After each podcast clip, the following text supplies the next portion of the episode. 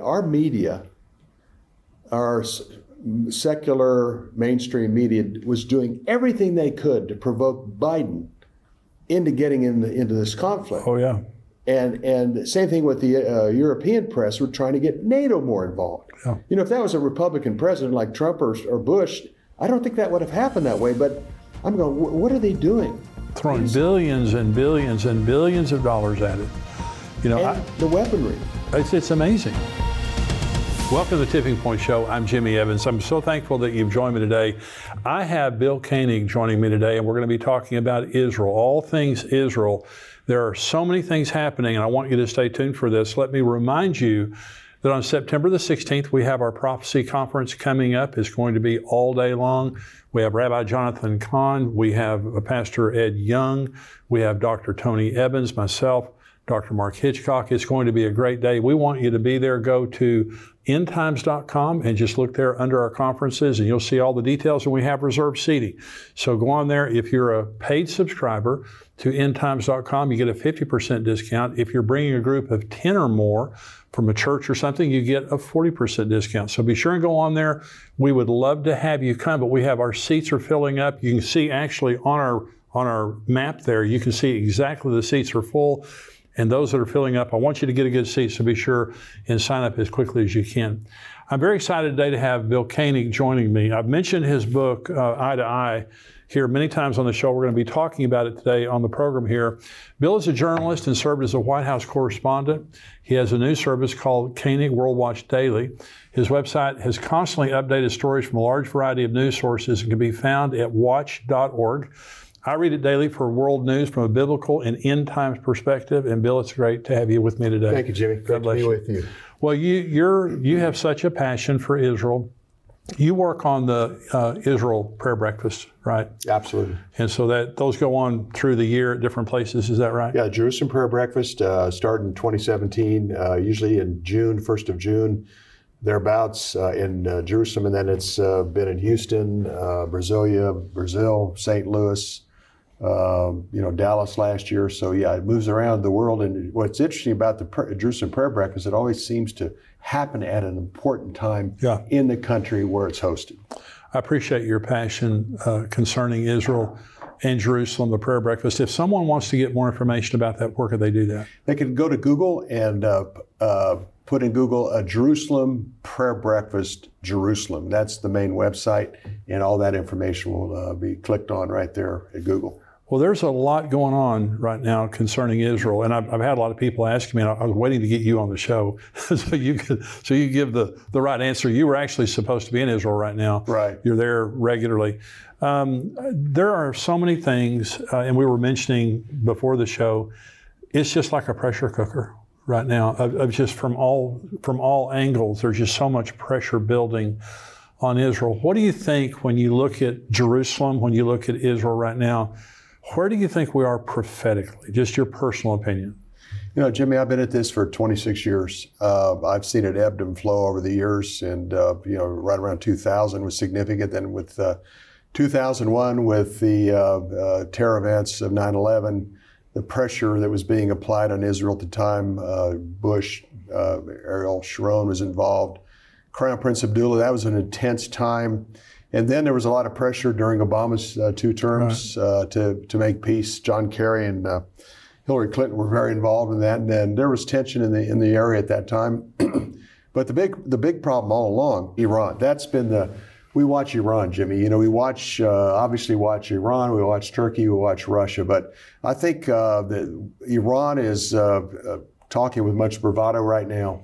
They're developing a, a, a nuclear program yeah. They are uh, burying it deeper and deeper in the sands of Iran. And I think it's, uh, you know, they're d- deploying missiles in Yemen, Iraq, uh, Lebanon, and Syria. Uh, that's more serious than the rockets. I mean, there are 150,000 rockets right now pointed at Israel, but uh, 15,000 missiles in, in, Lebanon and Syria, that's a concern. So yeah. that's, you know, I watch Iran closely. You know, Pastor W.A. Criswell down at First Baptist used to always say, if you want to know where things are standing biblically and prophetically, watch what's happening with Jerusalem, God's time clock. Right. That's what we do, but also Iran is a major, yes, major player absolutely. that we keep a close eye on. prophetic significance. And so you were saying they're they're burying the what what Iran, what Iran is saying is they're going to be able to bury their nuclear facilities in those mountains to where the bunker busters don't work. But you're saying that Israel's got a way around that. Yeah, it was interesting because over the last few years, we've provided Israel a lot of bunker busting bombs. And the purpose of that was to be able to penetrate those facilities right. that they're building under the ground, bearing you know their nuclear program or missiles and deployment of missiles. But uh, a good friend of mine, Yoram Ettinger, used to be a, a consulate uh, general down in Houston for Israel and also worked out of the Israeli embassy in uh, Washington. Uh, told me, he said, we received the bunker busting bombs and then we improved them significantly. and so we're not concerned.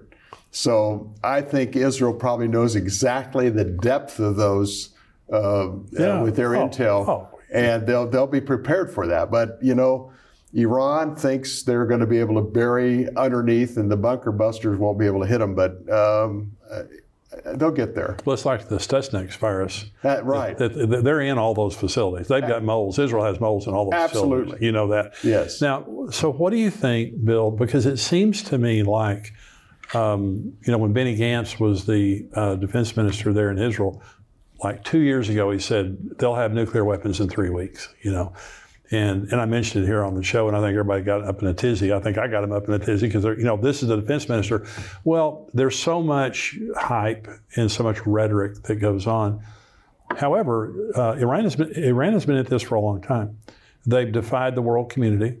Uh, they have not allowed the scrutiny of the United Nations or the groups involved in that.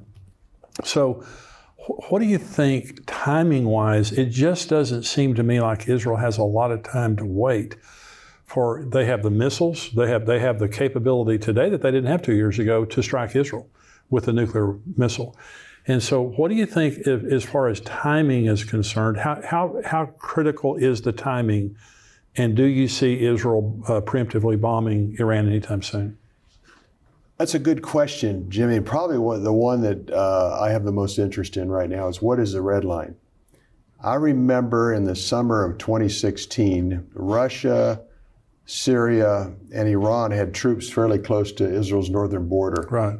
And Ambassador Crocker, who had been uh, for us there in Iraq, and Ambassador Jeffers, who had operated out of Syria, said that Israel's really close to the red line being crossed. They've really felt that summer was a real critical stage, especially with that troop movement and and then uh, the word was getting out that uh, that Israel was going to do something, and then there was a retreat of those soldiers, and then things calmed down. So there was a defined uh, red line at that time, and I think there is a, definitely a red line in place right now. No one on the world stage speaks more effectively than Benjamin Netanyahu about the Iranian right. threat. I was there in Capitol Hill when he spoke to Congress I think it was 2015, and, and warned of the threat of Iran. He knows what the problem is. His pr- challenge previously was to get the defense community to back him, his defense minister and others to back him. And with that said, I uh, I don't I, I, do know that probably the reason Netanyahu's back in office is 75 to 80 percent of the Israelis want him to be the prime minister in the time of a conflict with Iran. Right. If he, so what's important is to get the uh, defense industry or defense establishment behind him. Uh, in some ways, they're very concerned about a war with a very significant big country. That's also those are very, very the Persians are very smart people yes, as well. they are. They are. And I think Jimmy, uh, I hope it's not a you know, Israel's gift over the years has been being able, the gift of preemptive strikes, hitting before thought, uh, hitting before known. And I'm concerned in that kind of dynamic between Netanyahu and the defense establishment. They might take a hit first and then be forced to respond. So I hope, I hope Israel can respond first and not have to do something preemptively. Some of my friends that are also pretty close to the situation uh, are concerned about a Tel Aviv hit and then the uh, fulfillment of Isaiah 17:1, where uh, Damascus will no longer exist as a city. Right. That, I think that's a scenario you probably think, have thought of that as well, Jimmy. I think uh, so. It really boils down. We're really close to that red line right now. What will happen for for something to cause that red line to be crossed, or something, or, or at least a motivation to do something.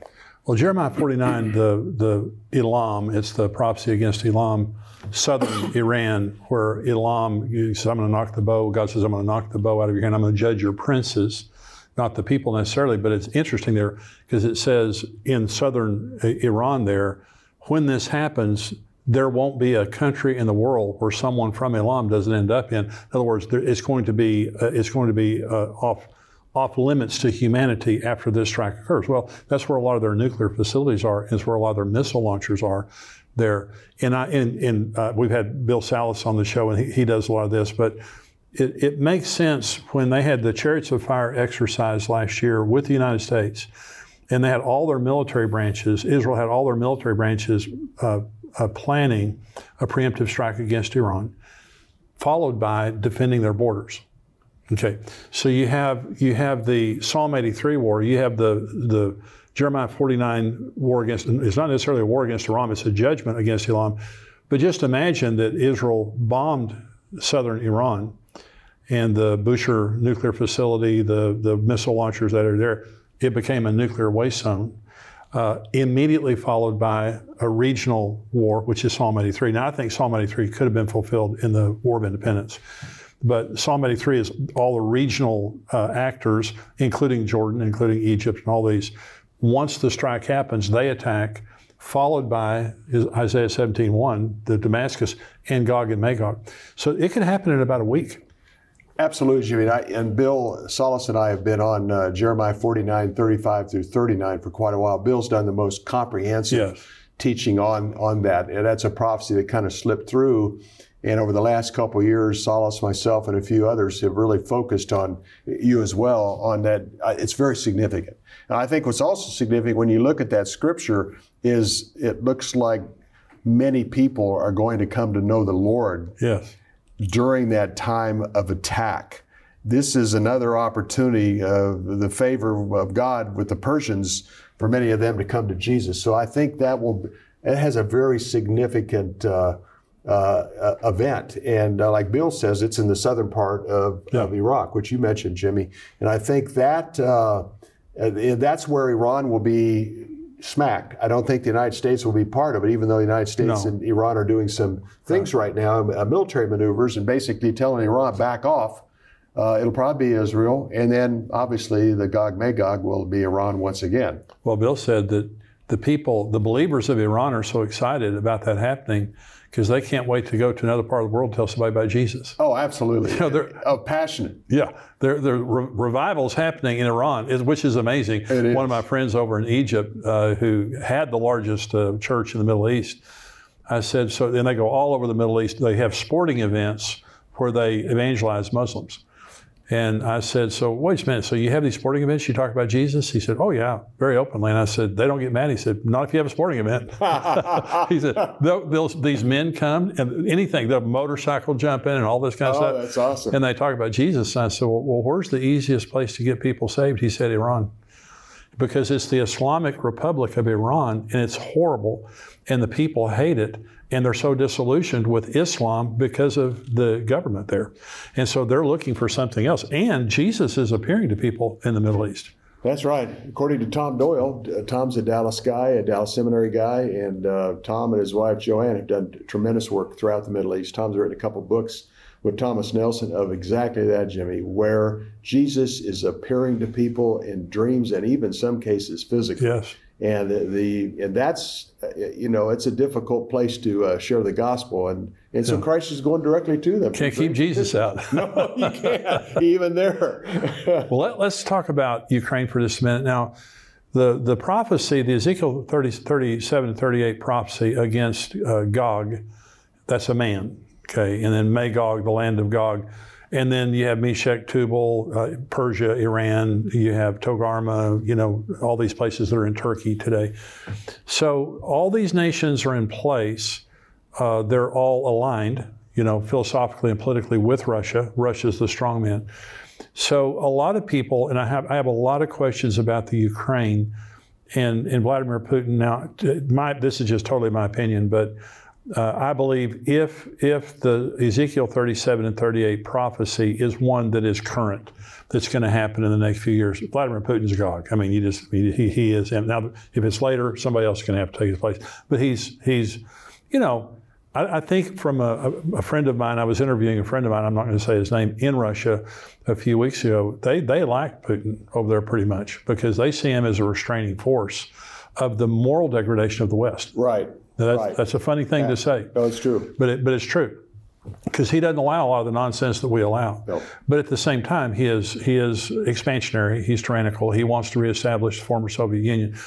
So, what do you see as an end game for Ukraine? It's I I noticed this morning that that the drones were attacking Moscow. These attack drones were attacking Moscow. So, what do you see? Do you see an end game here for Putin? Do you see an end game for that war? Yes, that is so interesting because Israel's had a good relationship with Russia, but the war in the Ukraine has actually created tension in that Right. relationship. You know, uh, uh, one of the top intel guys, uh, Mordechai Kedar in uh, Tel Aviv, said Netanyahu could pick up a phone and be in Putin's office within 24 hours, almost any time. And if he couldn't meet there, he, he would talk. Right. They had such a good relationship. And then there was some tension during uh, Bennett and Lapid's time in, in office as top leaders of Israel. And so that was a tense moment. And then when the uh, Israel voted with uh, the Ukraine, That's right. at the UN, uh, that created a lot of tension uh, between Russia and Israel that had not been there. At that time, Israel had the right to go in and deal with, uh, go in and out of Syria and take out Iran nuclear ship or mi- uh, missile shipments and military shipments. So uh, I remember the foreign minister said, well, uh, Russian foreign minister says Israel doesn't have the right to declare sovereignty over the Golan Heights, Yeah, there which, you go. which Trump was very adamant about that Israel has that. So they all of a sudden this tension started developing over, Yeah. and um, Zelensky was asking Israel, "We need we need your help. We need more sophisticated equipment. We need your intel, and we also need your defense system to be able to counter the Iranian drones that the Russians are now using." Right. And that created additional pressure uh, on Israel. But what happened, it's just amazing how all this is being weaved together. Uh, Iran and uh, Russia are closer now than they have probably ever been militarily. Yeah. I remember when I was in uh, Jerusalem in November, uh, talked to a pastor from the, the Caucasian Mountains, and he said uh, Russia and Iran are having a lot of uh, behind the scenes negotiations on how to cooperate more militarily, having to do with the Ukraine. Uh, and at the same time, Iran would be buying uh, Russian military equipment. So, through this Ukraine situation, Russia and Turkey are closer Yeah. uh, Russia and, and Iran are closer, and but especially the Iran uh, Turkey, I mean, excuse me, Iran Russia relationship is uh, is uh, being merged and formed in a way that it hasn't been in the past, and that's obviously, Jimmy, a, beginning of alignment, even further alignment of the Gog, Gog Magog force. Yeah, and you know the the natural gas. When you look at Ezekiel 37, and it says you come for booty and plunder. When they attack, uh, it says you. Uh, there's two reasons that is listed there is why the Gog and Magog coalition invades Israel. One is booty and plunder, and the other is to come against a land that was uh, uninhabited and is now inhabited. In, in other words, the Russians want the natural gas, 31 trillion cubic feet of natural gas in the Mediterranean, uh, off the Mediterranean coast. Absolutely, But the Muslims want the land, and they want Jerusalem back. that's right. And so you have two separate agendas. You have these, you know, and so it is an Islamic coalition except for Russia. Right. And so Russia has their own interest in that. They also want, obviously, a seaport on the Mediterranean and all the riches that come with that there. So the one of the things that I look at, Bill, is uh, Putin has been horribly embarrassed. Um, uh, and so the everyone would have said. I, I remember when Mitt Romney was running for president, and he was talking about Russia being a major threat.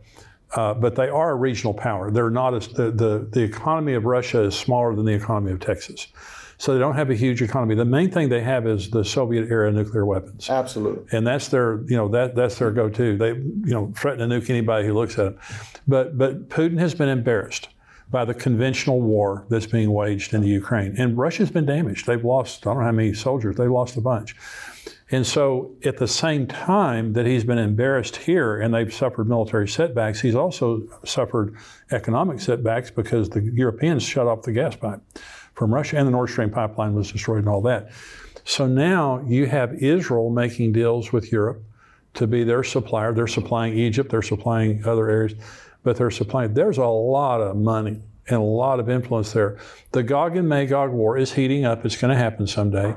But the Gog and Magog war is heating up. And again, if this is a if this is a, a current prophecy that's going to happen in the near future, I think I think Putin's in the right frame of mind.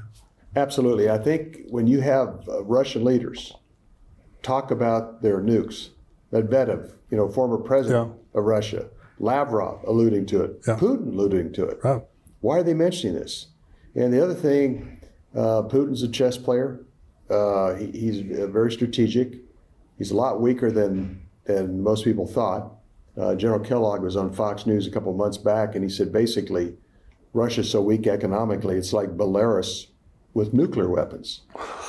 You know, what a, I mean, I'm sure Russia didn't like hearing that, but Yeah. that, he said, "Oh, look, they're they're not much of a threat." But they have, uh, and I, what was so interesting about the Ukraine, our media, our secular mainstream media, was doing everything they could to provoke Biden into getting in the, into this conflict. Oh yeah. And and same thing with the uh, European press. We're trying to get NATO more involved. Yeah. You know, if that was a Republican president like Trump or, or Bush, I don't think that would have happened that way. But I'm going, what are they doing? Throwing billions and billions and billions of dollars at it. You know, I, the weaponry. it's, it's amazing.